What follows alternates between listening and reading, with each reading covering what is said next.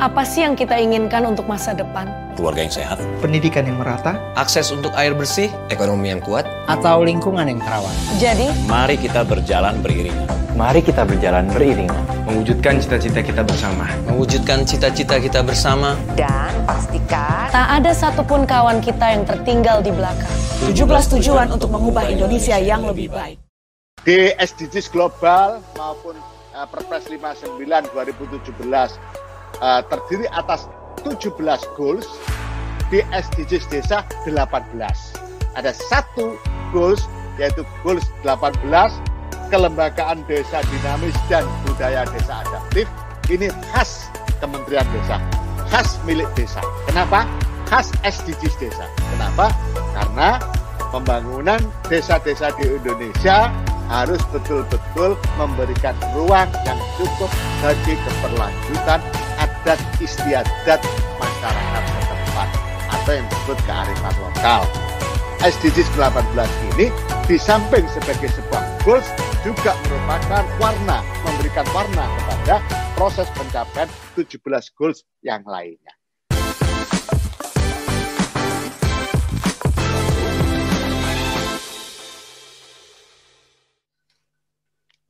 Selamat pagi kerabat desa yang berbahagia di seluruh Indonesia. Dan hari ini kita kembali hadir bersama di Sarapan SDGs Desa bersama Kemendesa PDPT dan saya Humaira Muswara akan memandu acara ini selama satu jam ke depan dari pukul 6 hingga pukul 7 waktu Indonesia Barat. Dan tidak terasa hari ini kita sudah mencapai episode kelima tapi kita masih berbicara mengenai SDGs nomor satu yaitu desa tanpa kemiskinan dan SDGs nomor dua yaitu desa tanpa kelaparan.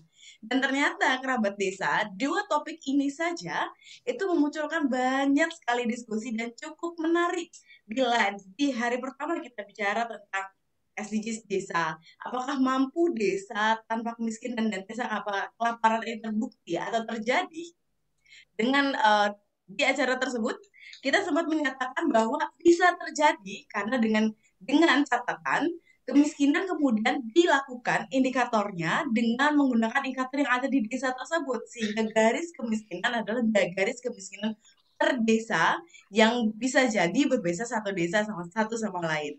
Dan kemudian muncul isu baru bahwa ternyata kita tidak perlu tidak hanya perlu dari indeks kemiskinan atau uh, data kemiskinan tapi kita juga butuh kebahagiaan di situ.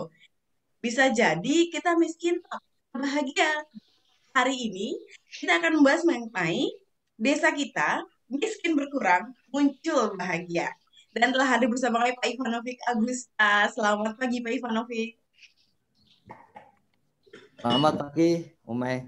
Pak Ivan, kita masih bicara tentang miskin dan bahagia. Dua ya, dikotomi. Satu miskin itu identik dengan tidak bahagia, yang satu lagi menyatakan bahwa ternyata miskin itu bisa bahagia. Namun kemarin kita semua terkejut dengan data yang Pak Ivanovic sampaikan bahwa ternyata miskin dan bahagia punya korelasi bahwa kamu bahwa saat kita miskin ada kemungkinan dengan data yang Pak Ivan sampaikan bahwa kita tidak bahagia. Lalu bila kemiskinan itu kita tinggalkan, kita naik uh, secara ekonomi, maka kemudian bahagia muncul. Pak Ivanovic, waktu dan tempat saya silakan.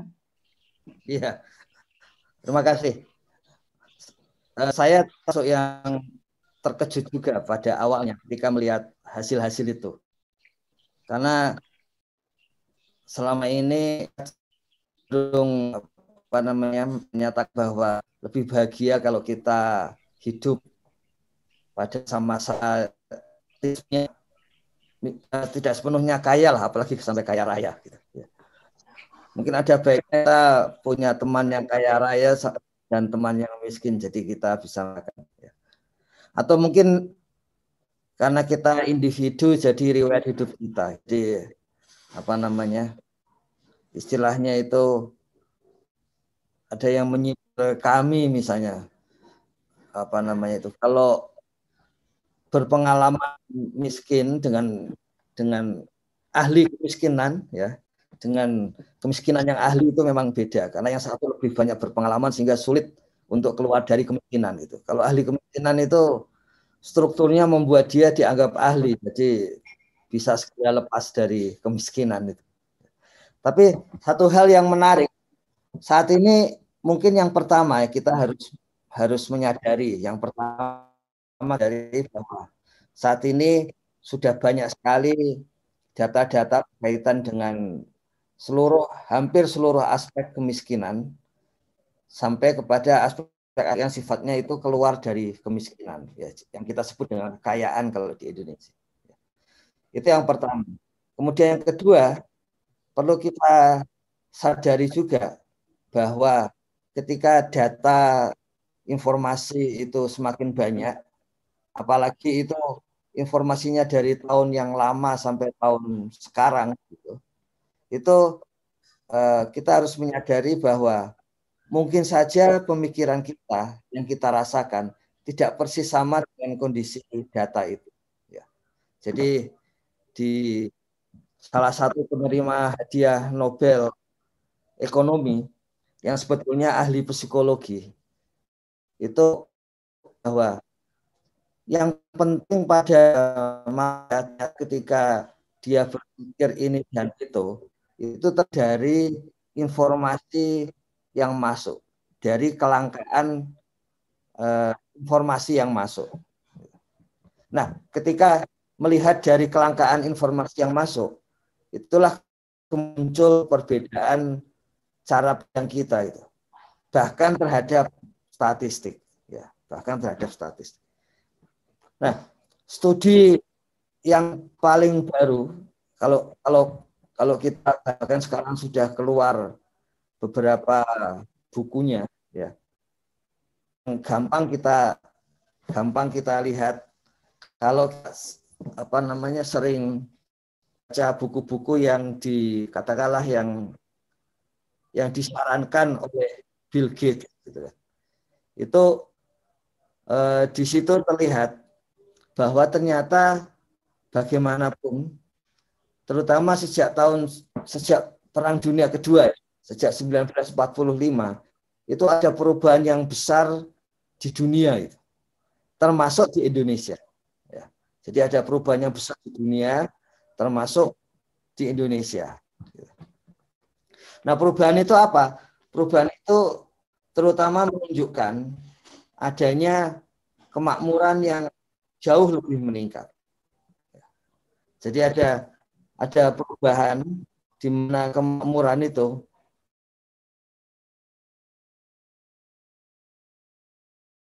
ketika kemakmuran itu meningkat ya kemudian dicek dengan kebahagiaan pertama cara pandang apakah kita lebih baik dari dari yang dulu ya. Kemudian dibandingkan dengan data apakah kakek nenek kita juga menganggap lebih baik dari yang dulu ya.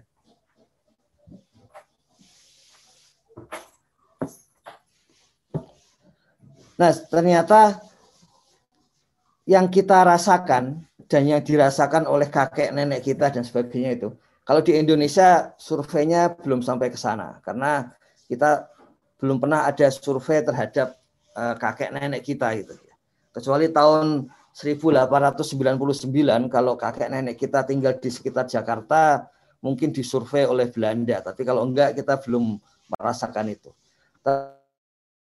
tapi dari sisi global ya ternyata kepuasan hidup dari dari manusia pada abad yang lalu dengan sekarang nilai kepuasan hidupnya itu ternyata tidak banyak berubah ya. kemakmurannya semakin tinggi, tapi kepuasan hidupnya tidak banyak berubah.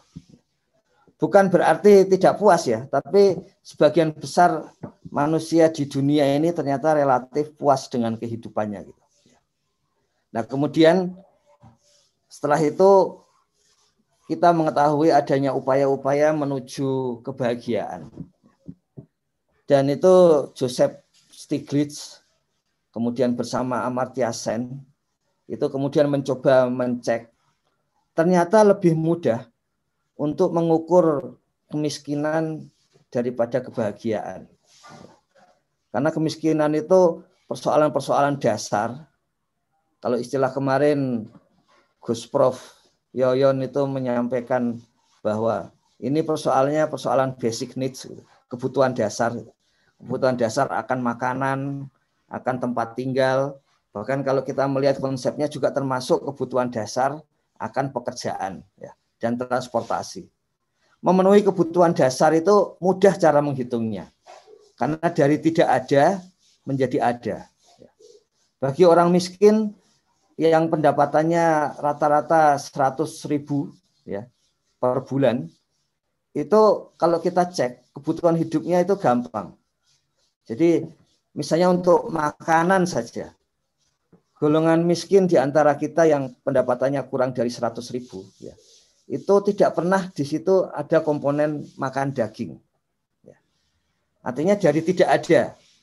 Kemudian kalau dia naik lagi komponen protein melalui daging kita berikan, maka dia akan menjadi uh, apa namanya pendapatannya meningkat dari 100 ribu ke bawah menjadi lebih dari 100 ribu. Saat ini eh, garis kemiskinan kita sekitar 450-an ribu. Ya. Jadi kalau 100 ribu itu memang terlalu bawah. Tapi itu pun yang terlalu bawah pun itu memberikan kita indikasi juga. Ya. Kalau ada yang paling bawah itu betapa yang pertama ya betapa hebatnya manusia dalam kondisi yang sangat-sangat melarat itu masih hidup ya.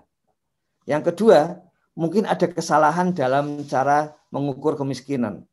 Karena mestinya kalau kita mengukur jauh di bawah 2100 kilokalori, mestinya sudah tidak bisa hidup lagi mestinya.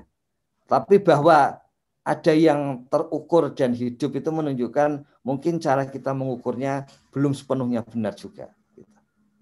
Jadi ada berbagai hal-hal baru saat ini yang itu mempengaruhi cara SDGs desa juga memilih data dan mengumpulkan datanya juga. Ya. Jadi mengukur yang bawah itu mudah. Desa juga sudah pernah merasakan keluar dari desa sangat tertinggal dan desa tertinggal itu mudah. Tapi ketika desa itu sudah mandiri, muncul pertanyaan, masa segini mandiri, yang satu juga mandiri, kok beda ya? Beda desa mandiri yang ada di Jawa Barat di sekitar ibu kota gitu dengan desa mandiri ya yang ada di wilayah Maluku dan Maluku Utara gitu. Mandiri juga di sana. Tapi kenapa mandiri yang ada di sana ada di sekitar ladang-ladang begitu yang kalau orang masuk ke sana oh kayak gini kok mandiri ya di Sambas itu pernah ada yang memprotes, kenapa desa saya tidak mandiri sementara desa tetangga mandiri. Gitu. Di Banten juga pernah ada seperti itu. Jadi Amartya Sen dan Stiglitz kembali menyampaikan bahwa mengukur yang dasar itu mudah dan relatif kita sepakat. Karena tadinya tidak ada menjadi ada. Desa tertinggal menjadi tidak tertinggal itu mudah. Tadinya tidak ada posyandu, jadi ada posyandu. Tadinya jalannya itu tidak bisa dilalui menjadi bisa dilalui. Tapi begitu jalannya itu banyak aspal dan beton. Ya. Kenapa desa mandiri itu berbeda-beda? Sama dengan kemiskinan. Ya. Jadi mengukur kemiskinan itu relatif kita sepakat meskipun tadi ada ada juga bolongnya gitu dan itu tidak pernah bisa sempurna kita kita mencoba saja gitu supaya tetap sempurna. Tapi mengukur sampai ke indeks kebahagiaan itu itu seperti mengukur uh, tingginya langit gitu. Ya, jadi yang sifatnya kualitatif semakin berkualitas semakin ke atas ya itu belum ada apa ya belum ada mistarnya gitu. Kalau kita kemiskinan kita punya mistar meskipun kemarin sebetulnya kami sampaikan dengan Pak Selamet itu bahwa sebetulnya kemiskinan pada dasarnya dan semua ukuran ketika dikuantifikasi pada dasarnya subjektif semula. Tapi kemudian karena kita sepakat, maka kemudian jadilah alat ukur, yaitu garis kemiskinan. Tapi garis untuk kekayaan itu alat ukurnya itu belum ada. Nah itu kemudian berkaitan dengan kebahagiaan. Ya. Karena kebahagiaan terutama mengukur aspek-aspek eh, di atas kualitas yang ya belum tentu ada ukurannya gitu. Kita belum pasti mengatakan ini yang paling bahagia gitu. Seperti itu. Nah, untuk yang disampaikan oleh Umay untuk mengingat sebentar kemarin itu ya. Ini indeks kebahagiaan yang disepakati di PBB ya, disepakati dunia. Ada pendapatan ya. Ada harapan hidup. Kita masih ingat ya, kalau kita mendengar kata pendapatan dan harapan hidup itu kita ingat ini sangat mirip dengan indeks pembangunan manusia, Human Development Index. Di situ juga ada pendapatan dan ada harapan hidup. Mengapa harapan hidup itu penting? Ya, karena ini sebetulnya indikator impact ya, yang paling menunjukkan adanya kesehatan minimal. Indonesia sekitar hampir seabad yang lalu itu harapan hidupnya sekitar 30 sampai 35 tahun ya. Kalau sekarang sudah 60 tahun lebih gitu, ya. Nah, harapan hidup itu menunjukkan kalau kesehatannya, terutama kesehatan yang paling dasar tidak terpenuhi, apalagi kelaparan, ya memang harapan hidupnya akan akan kecil gitu ya. Jadi harapan hidup ini e, menunjukkan hal itu. Nah, kemudian yang bawah itu aspek sosial. Ini maaf ada salah ketik ada dukungan sosial, kepercayaan, kemurahan hati. Yang sering kita dengar dari dari orang desa ya, dan karena desa dianggap kemiskinannya lebih banyak, maka lebih dekat kepada kemiskinan daripada di kota. Itu ada kemurahan hati ya, dan dukungan sosial. Kita bergotong royong, segera tolong menolong gitu. Dan kemudian dukungan sosial di mana yang kita lakukan itu selalu sifatnya kita melakukan bersama-sama. Tapi sekarang kondisinya agak beda memang. Dukungan sosial bisa juga bersifat medsos itu. Ya. Ada orang yang merasa tidak mendapat dukungan sosial hanya karena yang yang apa namanya jempol ke bawahnya jauh lebih banyak dari jempol ke atas gitu. Ya. Kemudian soal kepercayaan, apakah kita masih bisa percaya kepada orang ya yang tidak kita kenal? Tapi yang menarik, sekarang orang tahu ya. Pertama kalau pendapatan saya kira kita sama-sama menyadari ya. Pendapatan itu sudah kita sadari yaitu apa yang kita peroleh terutama uang ya atau bisa dinilai dengan uang dalam sebulan atau setahun gitu. Harapan hidup tadi soal umur ya. Kemudian kepercayaan ya, kepercayaan. Ini yang menarik adalah sekarang diketahui bahwa semakin ke kota itu sebetulnya kepercayaan kita itu semakin luas. Ya. Kalau kalau kita tidak melihat survei, kita sering kali memandang bahwa ya kalau di desa kan orang saling percaya. Kalau kemarin Gus Koco menyampaikan bisa nggak kita itu hidup pintunya terbuka, kita merasa aman itu. Ya, orang saling percaya juga.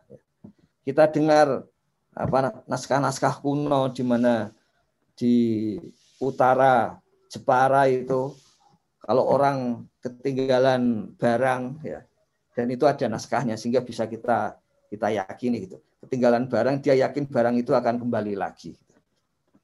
Sama seperti di Bali sekarang masih mungkin seperti itu. Tapi kalau kita tidak kenal orang apakah kita percaya gitu? Ternyata manusia modern ya itu bisa percaya seperti itu. Bisa percaya kita tidak kenal, tapi kita percaya. Seperti kalau kita ke bank, ya. Kita ke bank kita tidak kenal itu. Dengan pegawai bank tidak kenal, apalagi dengan pemilik bank. Ya. Hampir banyak yang tidak kenal. Mungkin di antara kita ada yang kenal dengan pemilik bank. Apakah itu BNI eh, ya pemerintah ya, pemilik bank swasta misalnya. Mungkin ada yang kenal karena memang sama-sama konglomerat. Menarik juga kalau konglomerat melihat TV desa ya kan. Nah kemudian tapi kan sebagian kita nggak kenal. Bahkan dengan pegawai di depan itu front office bank kita nggak kenal.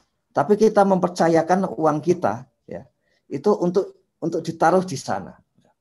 Kita percaya bahwa dia akan akan si staff itu akan turut menyimpan uang kita kita nggak kenal persoalan hidup sudah sulit bernafas ya. Kemudian kita datang ke dokter penyakit dalam paru-paru. Ini soal hidup kita. Bisa-bisa kita meninggal kalau kalau itu. Tapi kita nggak kenal dengan dokternya. Kita masuk ke rumah sakit, diberi dokter paru-paru, kemudian kita percaya. Jadi di masyarakat modern, ya, itu ada sistem yang membuat kita percaya bahkan kepada orang yang tidak kita kenal.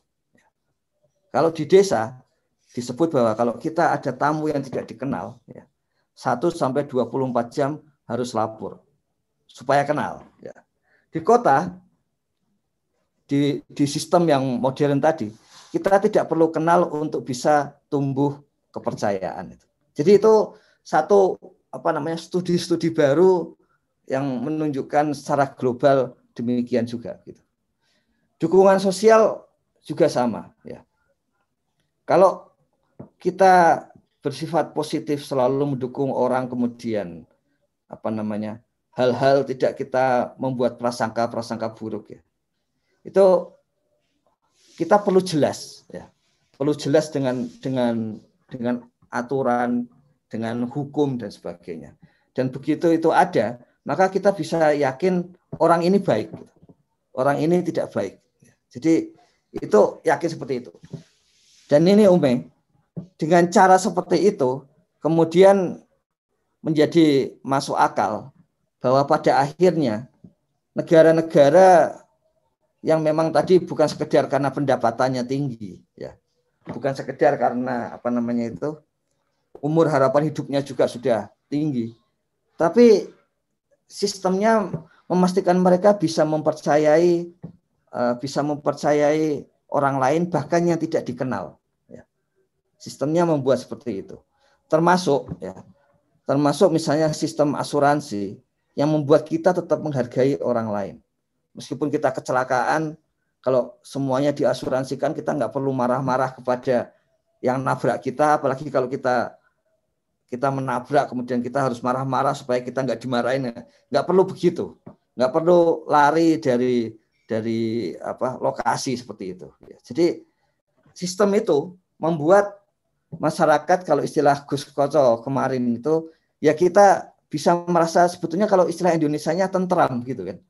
Kita tentram karena kita yakin sistemnya itu berjalan. Jadi kenapa ini perlu disampaikan? Karena itu yang kemudian bisa menjelaskan kenapa negara-negara yang ya di situ memang pendapatan per kapitanya tinggi, tapi juga hukumnya uh, lebih pasti begitu, dan kemudian sistemnya modern sehingga yang impersonal pun kita bisa saling percaya, trustnya itu bisa muncul gitu, dan itu muncul di negara-negara seperti itu. Ada yang mengusulkan begini, apa Michael Foucault mengusulkan begini, apa sih bedanya antara kerajaan-kerajaan zaman dulu dengan republik sekarang gitu ya.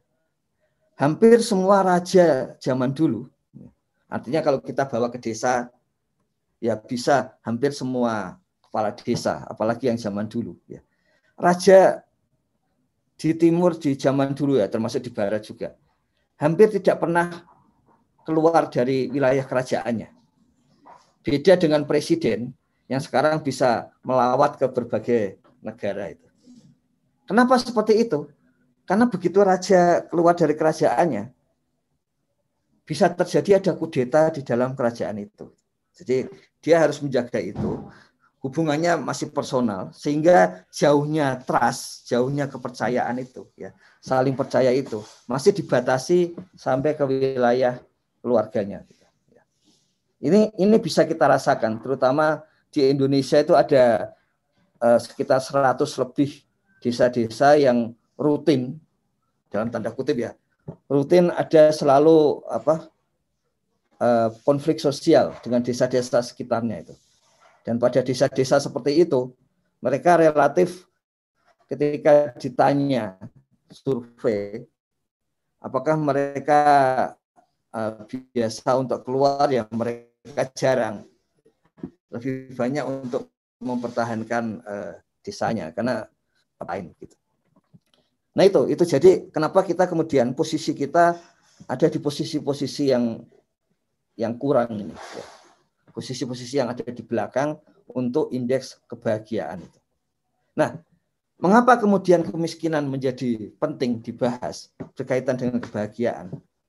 Jadi studi dari Kementerian Desa tahun lalu ketika membuat apa korelasi antara eh, apa namanya antara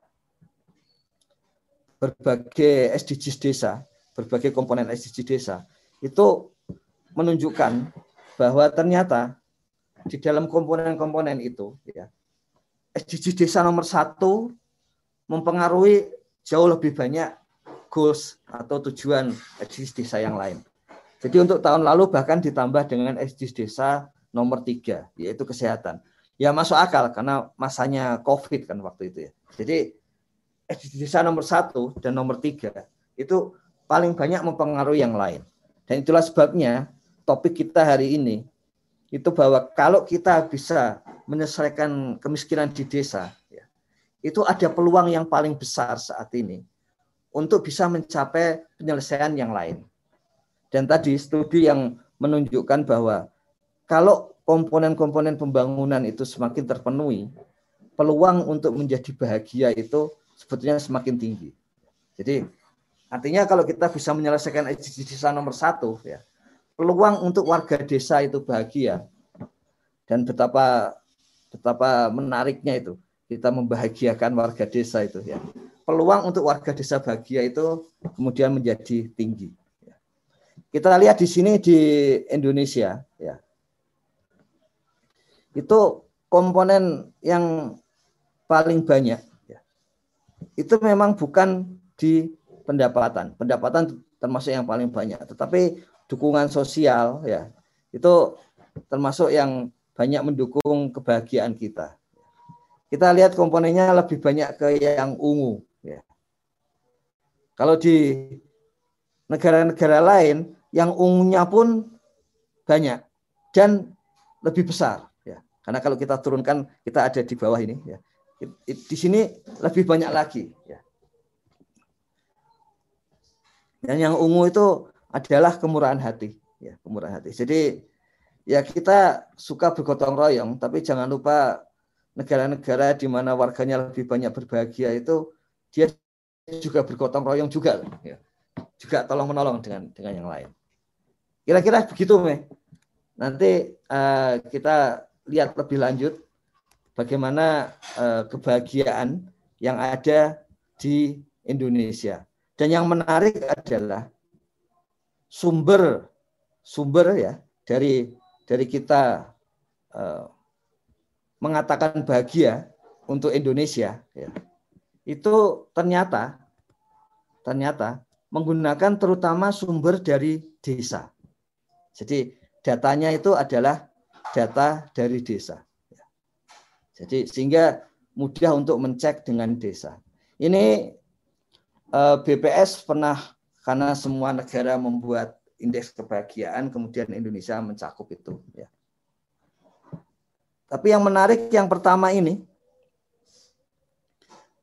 eh, bahkan lebih untuk bahagia di perkotaan ya Pak? Iya, begitu. Itu yang mau saya sampaikan. Jadi angkanya ketika, sangat menarik di sini. Iya. Jadi ketika apa namanya? Ketika kita mencek seperti ini, ketika kemudian mengukurnya dengan berbagai keterbatasan tadi ya, kita menyadari itu. Tapi ternyata tetap kota warganya lebih bahagia daripada desa.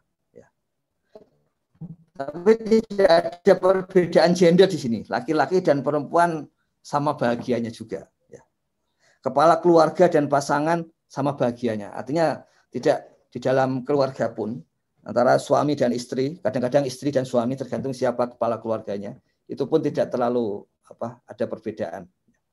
Tapi yang menarik status perkawinan ya.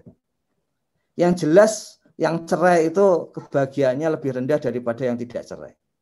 Tapi bujangan pun itu bahkan di sini perbedaannya sedikit sih sebetulnya. Tapi yang paling bahagia itu ya yang bujangan daripada yang kawin ternyata. Kemudian umur, ya. Tapi ini bukan termasuk Gus Prof saya kira. Ya. Umur juga menunjukkan semakin muda semakin bahagia. Ya. tingkat pendidikan semakin tinggi tingkat pendidikannya, semakin bahagia. Seperti itu. Kalau banyaknya rumah tangga nggak terlalu kelihatan sebetulnya karena bedanya sedikit sebetulnya. Ya. Kelompok pendapatan semakin tinggi pendapatan semakin bahagia. Kita coba cek dari atas. Ya. Ini, ini di sini kota ya yang lebih bahagia. Kemudian di sini tidak terlalu banyak bedanya antara jenis kelamin. Status rumah tangga tidak terlalu banyak bedanya perkawinan yang bebas dan kawin ini lebih bahagia daripada uh, yang cerai. Ya. Umur muda lebih bahagia. Orang sering mengatakan muda hura-hura, tua itu kemudian itu masuk surga. Tapi kenyataannya muda itu yang paling bahagia di Indonesia. Ya. Tingkat pendidikan ini bedanya jauh antara yang tidak sekolah SD tidak tamat ya. Dengan yang bersekolah sampai perguruan tinggi apalagi S2 S3 ya. ya Gus Prof kalau kita melihat dari sini pasti paling bahagia di antara kita ya. Kemudian di sini anggota rumah tangga tidak terlalu banyak bedanya. Kelompok pendapatan ya ini miskin dengan yang kaya lebih bahagia yang kaya. Seperti itu Ume kondisinya. Cukup menarik Pak ini data-datanya Pak Ivanovic banyak sekali pertanyaan ini Pak, apalagi kita melihat bahwa ternyata indeks kebahagiaan itu beberapa poin di antaranya adalah menyangkut keterselesaian dari masalah kemiskinan. Pak Imanovic dan kerabat desa di seluruh Indonesia yang ingin bertanya silahkan mengajukan pertanyaan melalui Zoom chat dan juga uh, live chat YouTube atau bisa juga melalui WhatsApp uh, TV Desa dan kita akan kembali lagi setelah jeda berikut ini dengan tanya jawab. Kamu tinggal di pulau terpencil, pegunungan pinggiran kota, atau daerah di Indonesia yang tidak terjangkau jaringan fiber, ADSL, dan juga 3G. Internetan dengan cepat pasti cuma akan menjadi mimpi. Mau pakai tol langit, pakai desa wifi, kunjungi www.desawifi.id. SSFF 2020 by TV Desa dan Rumah Film Avandi.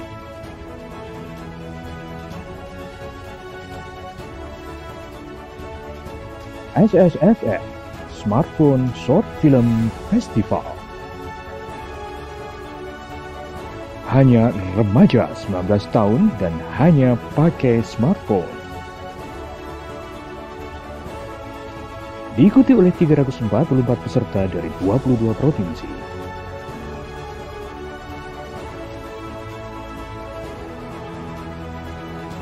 Ikuti info lengkap di www.ssff.tvdesa.id.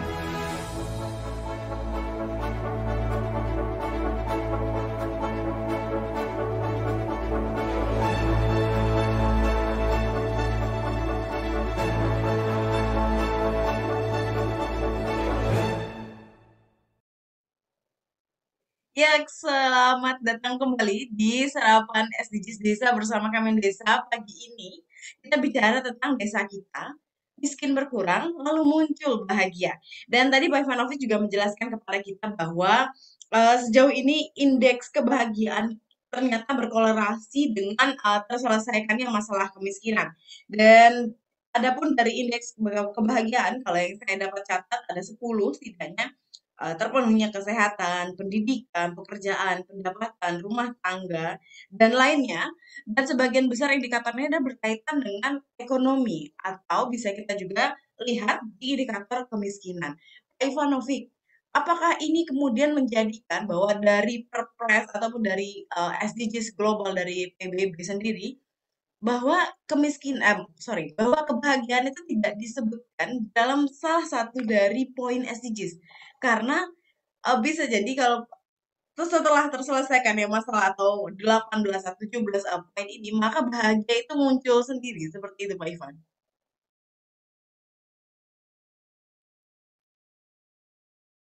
Sorry. Ya, betul. Ya. Jadi apa namanya sekarang kita lebih firm untuk untuk mengetahui bahwa kita yakin kalau kita bisa membangun desa, apalagi membangun bukan sekedar wilayah desa ya, tapi warga desa kita bangun yang sering kita sebut dengan memberdayakan warga itu. Kita yakin kebahagiaan itu akan makin terpenuhi. Ya. Tapi jangan lupa Umi, kita Kementerian Desa saat ini sudah menyiapkan setiap tahun itu selalu ada survei kepuasan dari desa. Ya. Jadi tahun ini juga sudah mulai disiapkan apakah desa puas dengan pembangunan, puas dengan masyarakat, puas dengan apa namanya kepala desa dan perangkatnya, apakah perangkat dan kepala desa puas dengan pemerintah pusat, pemerintah provinsi, kabupaten berkaitan dengan pembangunan desa. Eh, Kementerian Desa melakukan survei-survei itu mulai tahun 2021. Termasuk begitu nanti apa namanya ada perkembangan dari SDGs desa ya sudah dirancang survei indeks kebahagiaan dari warga desa ya. Jadi kita akan kita akan segera mengetahui dan segera meyakini bahwa kalau kita kan saat ini baru meyakini ya kalau kalau dari dari apa namanya dari studi-studi yang sudah ada di level dunia maupun di Indonesia sendiri, kita saat ini meyakini bahwa kalau kita membangun dengan lebih komplit ya dan salah satu konsep dan kemudian indikator yang paling komplit untuk pembangunan saat ini adalah SDGs. Dan itulah kemudian diturunkan atau dilokalkan menjadi SDGs desa. Kalau kita membangun dengan komplit SDGs desa, saat ini kita baru pada tahap meyakini kebahagiaan warga desa akan muncul. Tapi paling lambat tahun depan ketika sudah ada perbedaan antara kondisi SDGs desa tahun ini dan nanti tahun depan, di akhir tahun depan selambat-lambatnya kita akan bisa mencek apakah kenaikan SDGs desa itu nanti akan membahagiakan warga desa juga. Begitu, Baik, Pak Ivan, ada pertanyaan, Pak dari Pak Ardi, uh, dari Kepala Desa Gentelangit. Dengan adanya pandemi COVID, Pak, kita semua terdampak, gitu ya, Pak ya. Apakah ini juga uh, mendampak, memberikan dampak kepada data kemiskinan atau rentan miskin? Karena untuk di desa uh, beliau, bersyukur tidak ada COVID uh, sama sekali di desa beliau yang yang berdampak. Maksudnya tidak uh, COVID tidak berdampak sama sekali kepada ekonominya, apalagi ekonomi petani. Dan sering kali juga Pak ini tambahan sedikit sering sekali kita mendengar bahwa COVID ini penyakit kota, bukan penyakit desa. Jadi sehingga teman-teman di desa uh, tidak terlalu banyak terdampak secara ekonomi. Silakan Pak pandangannya. Iya, memang seperti itu ya. Memang kondisinya bisa seperti itu, tapi maksudnya keadaan COVID-nya. Tapi kalau soal dampak tentu saja semuanya semuanya terdampak ya, semuanya terdampak. Ini kalau dalam konteks indeks kebahagiaan ini ya, ya kita harus solider dengan dengan desa lain yang terdampak. Jangan sampai Pak apa namanya? Ya di desa saya nggak terdampak dan itu yang masuk di dalam tim Sapa Desa ya. Tim Sapa Desa ini tim yang apa namanya? Memang menelpon desa-desa itu dan kemudian ada WA yang masuk ke ke Sapa Desa itu hampir semua kepala desa, karena saat ini yang dihubungi kepala desa, itu menggunakan alasan tidak terdampak itu kemudian untuk tidak menyalurkan BLT dana desa. Gitu. Jadi apa namanya? Ya bagaimanapun beda antara kena COVID dengan terdampak. Ada beberapa sudah mulai ada yang masuk desa-desa terutama yang di Jawa Barat ya dan di Jawa Tengah. Itu ada gelombang COVID uh, sejak bulan November gitu. Jadi memang desanya desanya tidak ada yang yang apa namanya itu yang kena paparan uh, eh, COVID-19 ya warganya ya di awal-awal sehingga tidak terlalu seperti biasa belum belum pernah tapi kan maksudnya belum pernah ada pengalaman sehingga tidak percaya COVID ya. Tapi ternyata di bulan November itu mulai ada COVID di desanya gitu ya. Tapi kan kita nggak perlu sampai ada kejadian warga kita kena COVID baru kita percaya gitu kan. Ini kan kondisi yang seperti itu. Nah, saya ingin tunjukkan begini, Umi. Memang benar kota, tapi bukan berarti desa tidak tidak terdampak. Ini studi yang dilakukan oleh UI selama pandemi. Jadi terutama pada saat kita sedang puncak ya. Sedang puncak di bulan Mei membandingkan antara Mei 2019 dengan Mei 2020. Bagaimana cara studinya? Yaitu dengan menggunakan Google dan peta-peta uh, spasial melihat apakah ada lumen atau cahaya di malam hari gitu. Jadi biasanya dan ini yang sudah disepakati gitu bahwa kalau ekonominya jalan, terutama ekonomi jalan, itu di malam hari pun terang. Bahkan kalau kita cek di di di Google saja itu, itu sudah banyak studi di mana Amerika itu paling terang, kemudian era di malam hari. Nah persoalannya kemudian di Indonesia seperti apa? Ini yang yang agak bahaya yang bagian bawah ini ya. Bahwa yang paling terdampak Covid di antara uh, status perkembangan desa itu adalah desa-desa mandiri. Desa-desa tertinggal dan sangat tertinggal justru yang paling tidak terdampak Covid. Artinya Covid bukan sekedar kota ya, tapi juga mencakup desa. Tapi memang terutama mencakup pada aspek perekonomian. Karena memang ya kalau untuk itu studi ini eh, apa namanya yang mengkajinya gitu. Jadi semua terdampak. Ini COVID bukan persoalan kota, tapi ternyata desa juga. Ya, kalau desanya kebetulan tidak mandiri, mungkin dampaknya tidak terlalu terasa. Tapi bagi desa-desa yang mandiri, yang ekonominya itu sudah mulai jalan, memang akan sangat terasa. Dan ini Ume, ini ya. untuk menunjukkan kondisi desa-desa kita. Ya ketika dipotret pada malam hari. Ketika dipotret pada malam hari. Ya. Ternyata memang desa-desa yang ada di sekitar kota, ya, ini kalau kita agak besarkan ya, desa-desa yang ada di sekitar kota di Jawa dan kemudian di Sumatera, ini terkena dampak COVID yang paling besar. Jadi turun. Ya. Ini turun turun lumennya, turun cahayanya, ya, turun cahayanya yang mengindikasikan turun perekonomiannya. Ya. Tapi kalau kita lihat ini, yang warna ini, ya, yang warna hijau, apalagi yang biru, sedikit biru, ya, hijau ini banyak banyak sekali. Ini yang kuning turun sedikit, yang yang merah turun banyak, ya. Hijau itu memang banyak sekali, tidak hanya di Pak Pardi ini, ya. Hmm. Yang yang relatif malah justru punya sedikit kenaikan ekonomi, terutama di wilayah-wilayah timur. Ya. Maluku, Nusa Tenggara, ya, kemudian Kalimantan, tapi Jawa dan Sumatera memang paling terdampak. Desa-desanya paling terdampak. Desa-desa di Jawa memang paling terdampak. Pak Kalau kita bisa kita mencek lihat, tempatnya Pak. Pak Pardi di Geni Langit ya memang. Iya, iya. Pak Ivan, izin. Kalau kita lihat bahwa uh, di SDGs kita ada 18 SDGs desa. Di SDGs 18 kita bicara tentang kelembagaan desa dinamis dan budaya desa adaptif. Dan ini tentunya uh, punya korelasi juga terhadap uh, kemiskinan di desa. Dan bagaimana Pak kira-kira uh, kelembagaan desa dinamis dan budaya yang adaptif ini kemudian menekan atau menanggulangi menurunkan angka kemiskinan di desa? Mungkin ada ada ada pandangan tersendiri dari Pak Ivanovic. Ya, yang nomor 18 itu satu komitmen bahwa kita membangun desa itu betul-betul sesuai dengan uh, kondisi desa. Ya. Jadi kita tidak membangun desa dengan salah satu jenis gitu, tapi sesuai dengan kondisi uh, desa masing-masing. Nah, kondisi desa masing-masing itu kemudian ditunjukkan sorry ini gambarnya nge-freeze katanya. Malah nggak keluar gambarnya sekarang.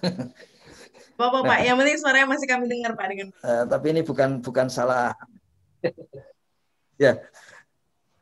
Jadi kondisi desa eh, masing-masing itu untuk menunjukkan ya, untuk menunjukkan bahwa ini memang selalu melihat lokalitas gitu. Lokalitas. Jadi seperti itu. Dan apakah itu akan berpengaruh?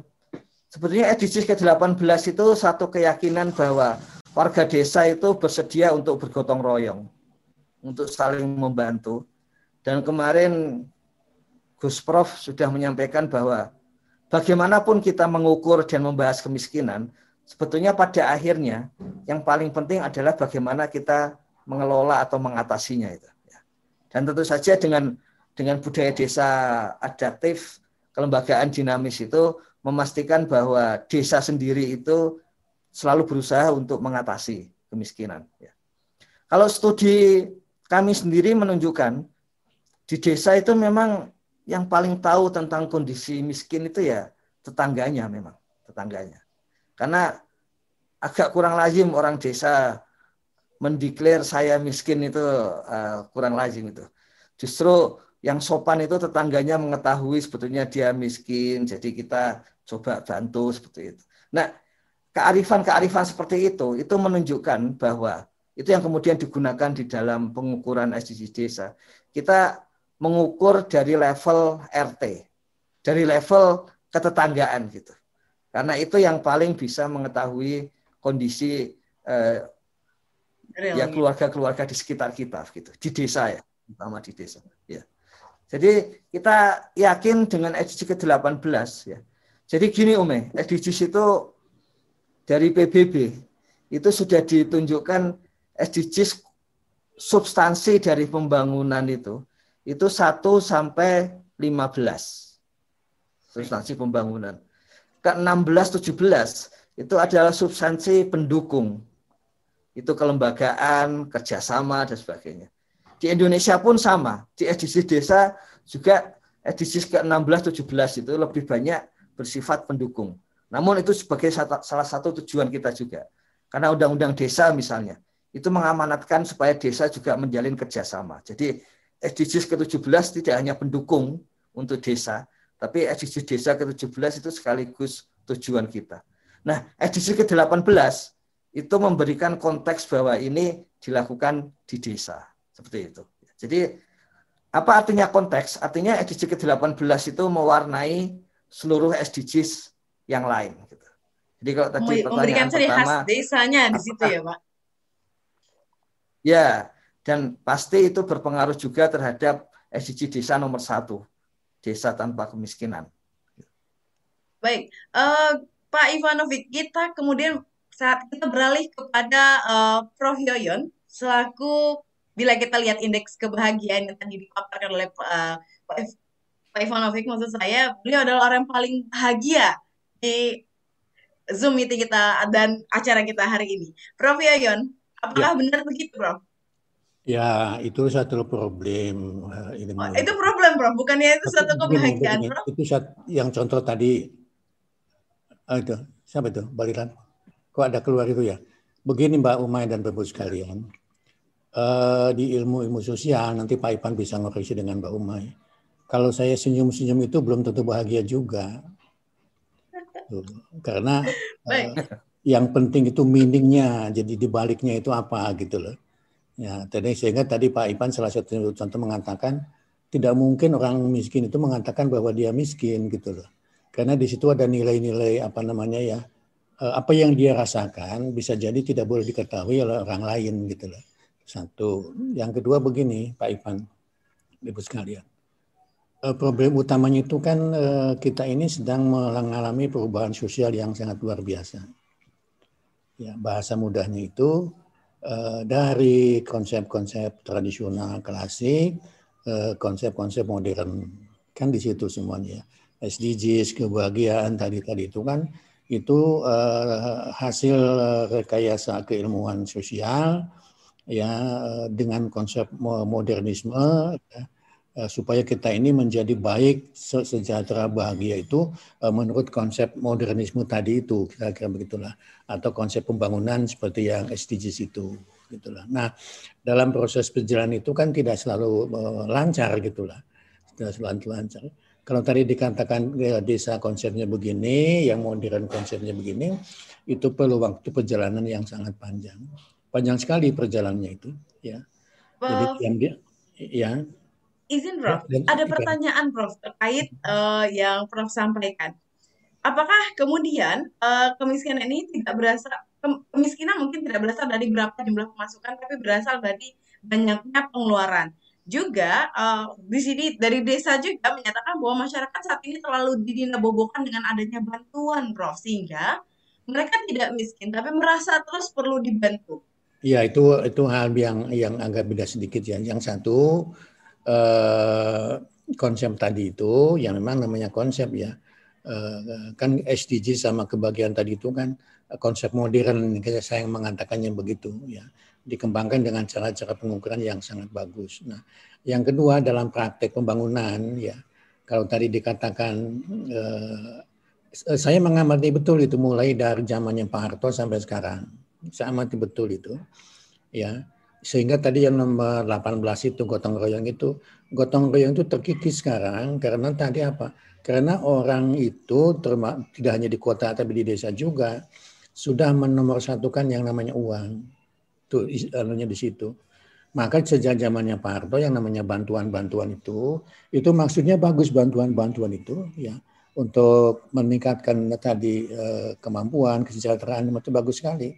Tapi kemudian nah muncul istilah Pak Ipan tadi, istilah dampaknya gitu loh. Ya, bantuan itu maksudnya bagus, tapi dampaknya kemudian ketergantungan. Itu yang yang eh, yang terjadi begitu. Ya. Apalagi dana-dana, mohon maaf ya, dana-dana yang saya amati di dunia pendidikan, bantuan-bantuan donor internasional itu, itu memang dipelihara supaya kemudian menjadi tergantung. Itu menjadi tergantung ya dengan bantuan, bantuan, bantuan. Ini eh, ber, eh, apa namanya berkait dengan eh, model pembangunan ekonominya. Ya, Ya sekarang kan katanya kita perlu investor. Begitu perlu investor berarti kemampuan dalam negerinya itu juga dibatasi juga gitu. Itu kalau bicara di konsep yang itu.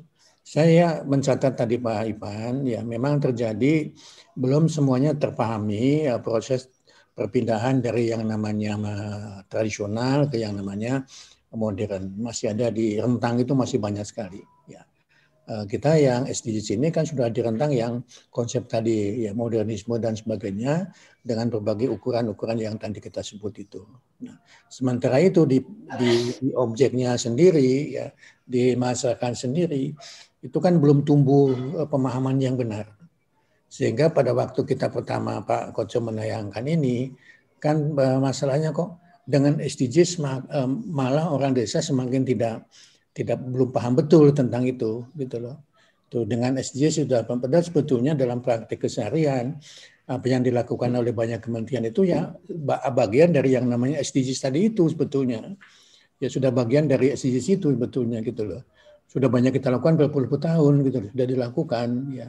Nah, ini kan karena perjalanan yang panjang. Nah, kemudian yang menjadi masalah dari sudut pandangan saya, ya bagaimana kita mengedukasi masyarakat desa itu ya supaya lebih paham, lebih, lebih sadar tentang keadaan hidupnya yang yang perlu berubah menjadi lebih bagus, lebih macam-macam macam itu ya. Dan kemudian uh, yang kita maksudkan uh, intervensi SDG itu kemudian tercapai. Ini saya uh, diskusi dengan teman-teman lewat WA ya. Uh, mendasar sekali diskusinya. Contohnya begini Masa suku Baidui dan suku Samin dikatakan tidak bahagia? Nah, mengatakan tidak bahagia itu karena konsepnya konsep modern gitu loh. Frame-nya pakai frame modern ya, Prof. Sehingga mereka, mereka bukan konsep teridentifikasi ya. tidak bahagia. Nah, Namun, itu di, di kita masih, Prof? Itu masih muncul hal yang seperti itu. Itu. Tuh. Nah, artinya apa? Artinya tergantung cara pandang kita juga. Ya. Tapi kita sudah sepakat dengan konsep-konsep yang besar tadi itu, ya SDGs itu sudah apa, SDGs itu sudah mewadahi semua uh, aspek-aspek uh, kehidupan manusia. Sudah lebih uh, gitu. Prof Yoyot, ya, bicara itu, tentang bantuan. Hmm? Kita bicara tentang bantuan, Prof. Kalau tadi ya. kita bicara tentang bantuan di desa dan uh, ketergantungannya, nah. saya cukup uh, tergelitik gitu. Apakah bantuan luar negeri yang datang untuk Indonesia akan jadi uh, sebuah ketergantungan juga? Jangan-jangan indeks kemiskinan dan kemudian itu akan digiring untuk menyesuaikan dengan penggantung bantuan asing yang datang pada negara kita. Ya, bantuan asing itu uh, dikaji sungguh-sungguh karena versinya banyak. Ya. Ada bantuan yang ikhlas, ada bantuan yang memerlukan persyaratan-persyaratan tertentu. Kelihatannya di mana, Prof? Apakah kita bisa menilai ini keikhlasan, eh, tingkat keikhlasan ya, bantuan seperti itu, Prof? Bantuan itu ada yang motif yang motifnya ekonomi, ya ada motifnya politik, ada motifnya ekonomi, eh, eh sosial, ya macam-macam itu bantuan-bantuan itu. Dan di masuk ke Indonesia tuh banyak sekali bantuan-bantuan yang motif ekonomi banyak sekali dalam bentuk investasi. Yang motifnya politik juga banyak sekali memecah belah dan sebagainya itu. Yang motifnya eh, sosial juga banyak sekali itu bantuan-bantuan sosial. Kalau bencana-bencana itu kita bantuan eh, luar negerinya luar biasa sekali. Ya. Tapi kadang-kadang ya eh, bantuan-bantuan itu eh, meminta imbalan juga gitu loh kadang-kadang bukan pandangan, banyak begitu. Nah, mengapa begitu? Indonesia ini eh, potensi yang sangat besar untuk segala macam kepentingan luar negeri. Segala macam itu. Ekonomi ya, pasar yang sangat besar. Politik juga ya bisa dicabik-cabik misalnya begitu. Eh, sosialnya juga ya ya ya termasuk eh, geopolitik dan macam-macam itulah jadi kalau kita itu bagaimana strategisnya Indonesia dalam bidang ekonomi, bidang politik, eh, hukum, hankam, eh, dan sebagainya dan sebagainya.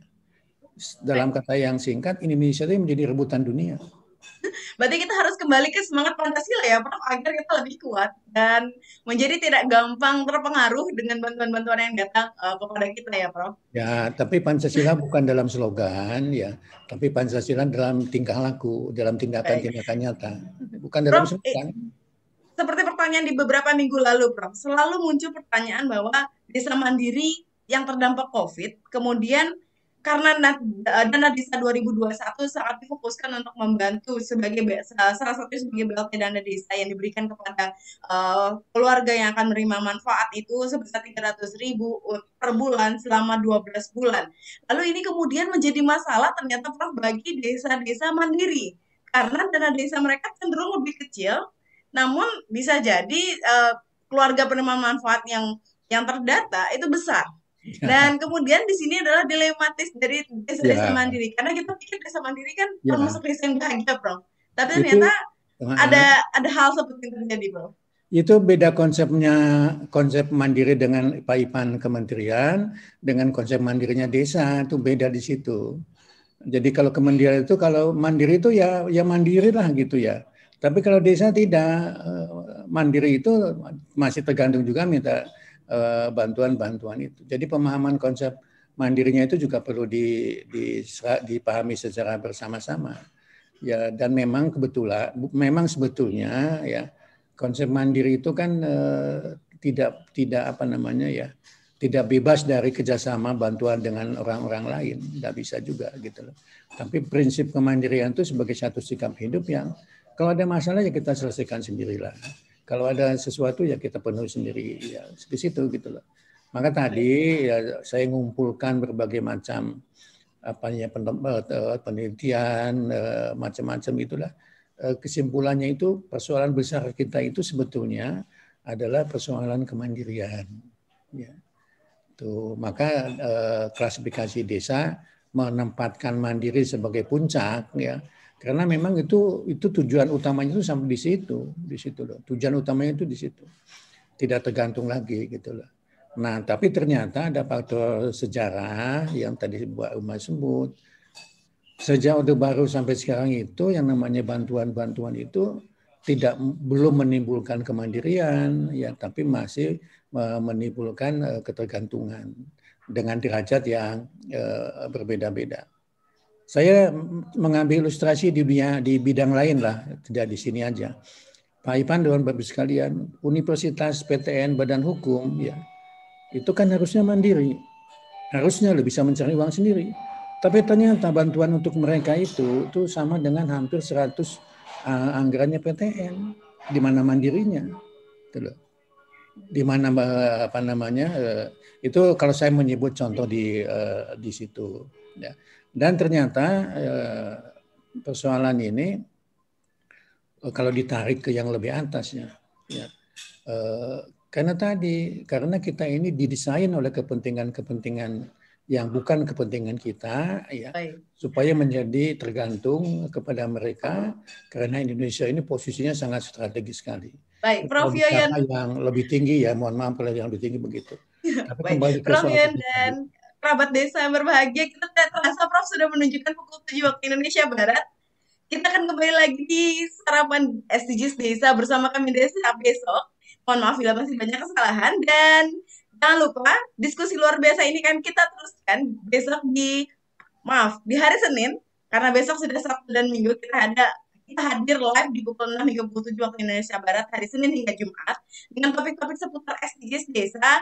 Dan hari ini kita bicara tentang desa kita miskin bukerang muncul bahagia dari keseluruhan diskusi ini. Diskusi ini kita akan kita mengerucut pada kepahaman kesepahaman bahwa kita perlu menurunkan angka kemiskinan dan mewujudkan 18 porsi SDGs desa, kemudian kita akan mendapatkan kebahagiaan di desa. Dan saya Humaira Musar, terima kasih atas perhatiannya kerabat yang berbahagia di seluruh Indonesia. Kita akan kembali lagi di hari Senin, Sarapan SDGs Desa.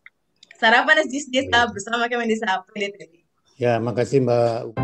Apa sih yang kita inginkan untuk masa depan? Keluarga yang sehat, pendidikan yang merata, akses untuk air bersih, ekonomi yang kuat, atau lingkungan yang terawat. Jadi, mari kita berjalan beriringan. Mari kita berjalan beriringan. Mewujudkan cita-cita kita bersama. Mewujudkan cita-cita kita bersama. Dan pastikan tak ada satupun kawan kita yang tertinggal di belakang. 17 tujuan untuk mengubah Indonesia yang lebih baik. Di SDGs global maupun uh, Perpres 59 2017 uh, terdiri atas 17 goals di SDGs desa 18. Ada satu goals yaitu goals 18 kelembagaan desa dinamis dan budaya desa adaptif. Ini khas Kementerian Desa, khas milik desa. Kenapa? Khas SDGs desa. Kenapa? Karena pembangunan desa-desa di Indonesia harus betul-betul memberikan ruang yang cukup bagi keberlanjutan adat istiadat masyarakat setempat atau yang disebut kearifan lokal. SDGs 18 ini di samping sebagai sebuah goals juga merupakan warna, memberikan warna kepada proses pencapaian 17 goals yang lainnya.